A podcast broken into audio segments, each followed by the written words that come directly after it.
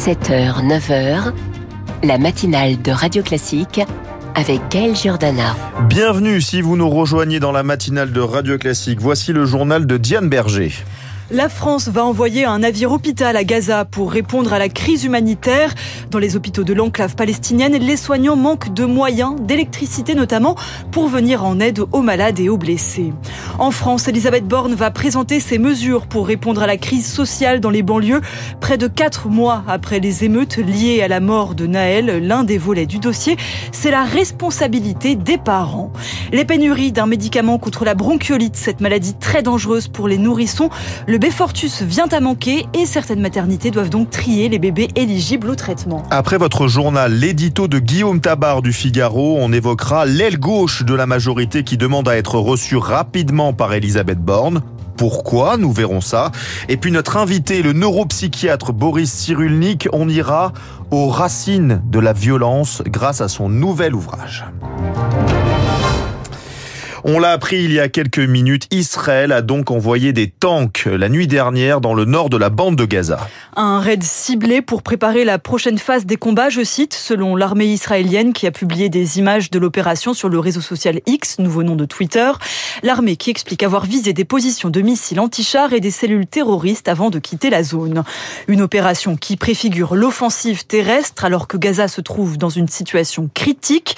Le siège et les bombardements à répétition privent de tous les plus de 2 millions d'habitants de l'enclave. Alors en visite en Égypte hier, le président français Emmanuel Macron a annoncé une aide humanitaire pour la bande de Gaza. Ce sera sous la forme d'un navire hôpital militaire français. Nina Droff, bonjour. Bonjour. Le bateau a quitté le port de Toulon hier à 16h. Oui, il s'agit du Tonnerre, un porte-avions amphibie long de plus de 199 mètres. Ce navire hôpital est spécialisé dans les opérations de gestion de crise et de soutien hospitalier. À son bord se trouve une véritable unité médicale avec 69 lits, une salle de radiologie, une salle de réanimation et deux blocs opératoires. Ce navire va donc rejoindre les frégates Alsace et Surcouf en Méditerranée orientale. Dans un premier temps, sa mission va être d'acheminer du matériel humanitaire ainsi que des médicaments dans les hôpitaux de Gaza qui manquent cruellement de ressources. Dans un second temps, les équipes du navire viendront au soutien des équipes médicales locales, soit en participant à ouvrir davantage de lits sur terre dans les hôpitaux existants, soit en accueillant des patients directement à bord. Selon le chef de l'État, les, missions précises du tonnerre seront définies dans les prochains jours en concertation avec les autorités palestiniennes et israéliennes, ainsi qu'avec les ONG déjà sur place. Merci beaucoup, Lina Droff. Un soutien essentiel donc pour les populations palestiniennes, car il n'y a pas d'électricité, vu qu'il n'y a plus de carburant pour faire tourner les générateurs. Dans les hôpitaux, des patients ne pourront donc bientôt plus être soignés, assure Louise Bichet, responsable de Médecins du Monde au Moyen-Orient. C'est effectivement un risque euh, qui va bien au-delà des personnes blessées dans les bombardements, des personnes qui sont euh, sous euh, dialyse, sous chimiothérapie par exemple, des nourrissons dans des couveuses, des patients qui sont tout simplement à risque vital dans les prochaines heures et les prochains jours. En termes de stock, on est vraiment sur les, les dernières heures et les derniers jours. Et donc il y a cette souffrance à Gaza, il y a aussi celle des familles des victimes de l'attaque du Hamas en Israël.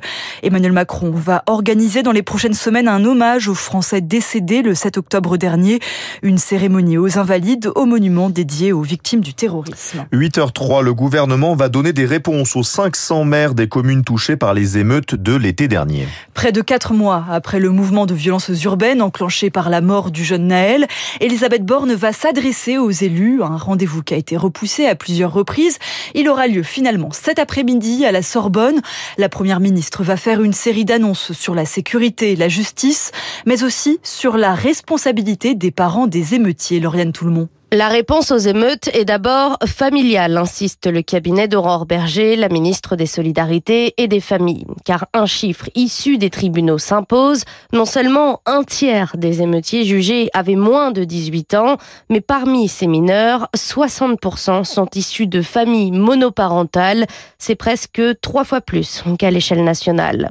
Dans la grande majorité des cas, c'est la mère qui est le parent isolé. Il faut donc que le père retrouve pleinement sa part de responsabilité responsabilité selon l'entourage de la ministre Aurore Berger.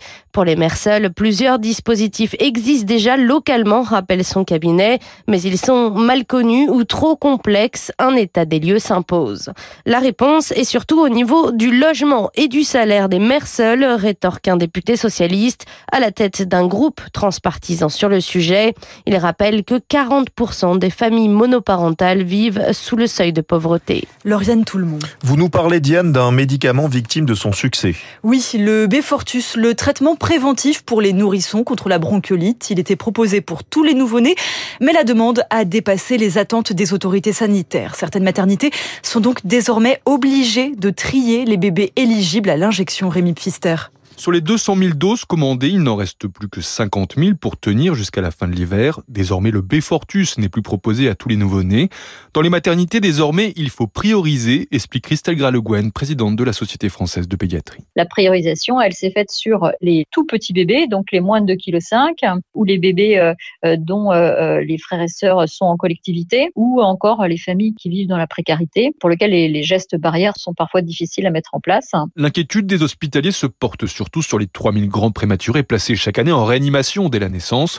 Ceux-ci doivent impérativement être immunisés contre la bronchiolite. Alors Olivier Brissot, réanimateur pédiatrique au CHU de Bordeaux, utilise désormais l'ancien traitement d'anticorps, le Synagis, bien plus contraignant. Pour le Synagis, la protection dure 3 à 4 semaines seulement à chaque injection. Donc on est obligé de répéter les injections tous les mois jusqu'au mois de février, puisque la durée de vie de l'anticorps dans l'organisme est de quelques semaines. Alors si d'un point de vue éthique, on peut s'interroger et, on préférerait naturellement faire une seule injection plutôt que cinq, il ne faut pas négliger l'existence de ce produit qui est efficace. Le ministère de la Santé négocie en ce moment avec les laboratoires AstraZeneca et Sanofi afin d'obtenir des doses supplémentaires de Befortus avant le mois de janvier.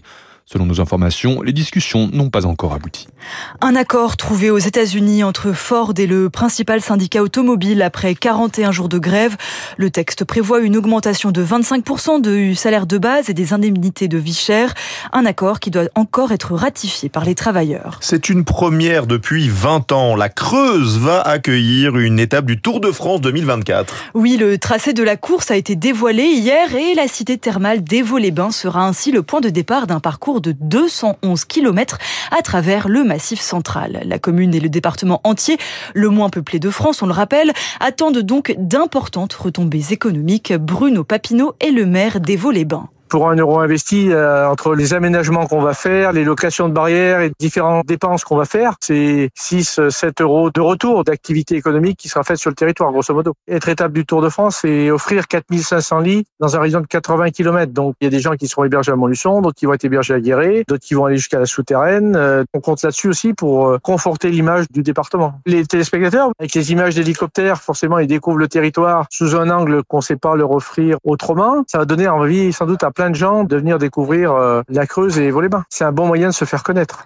À quelques jours de Halloween, mauvaise nouvelle pour les amateurs de sucreries. Le prix des bonbons a bondi de 21% en un an, prévient l'UFC Que Choisir. Une hausse des prix bien supérieure au reste de l'inflation alimentaire. On se console avec un autre petit plaisir, eh moins sucré et donc meilleur pour la santé. La sortie en librairie du nouvel Astérix, c'est aujourd'hui. Le nouvel album s'appelle L'Iris Blanc. Au dessin, on retrouve Didier Conrad et au scénario Fab Caro qui nous tisse une histoire qui s'amuse des dérives du développement personnel. Merci beaucoup Diane Berger. On vous retrouve demain dès 6h en direct sur euh, Radio Classique. Il est 8h08 dans un instant l'édito de Guillaume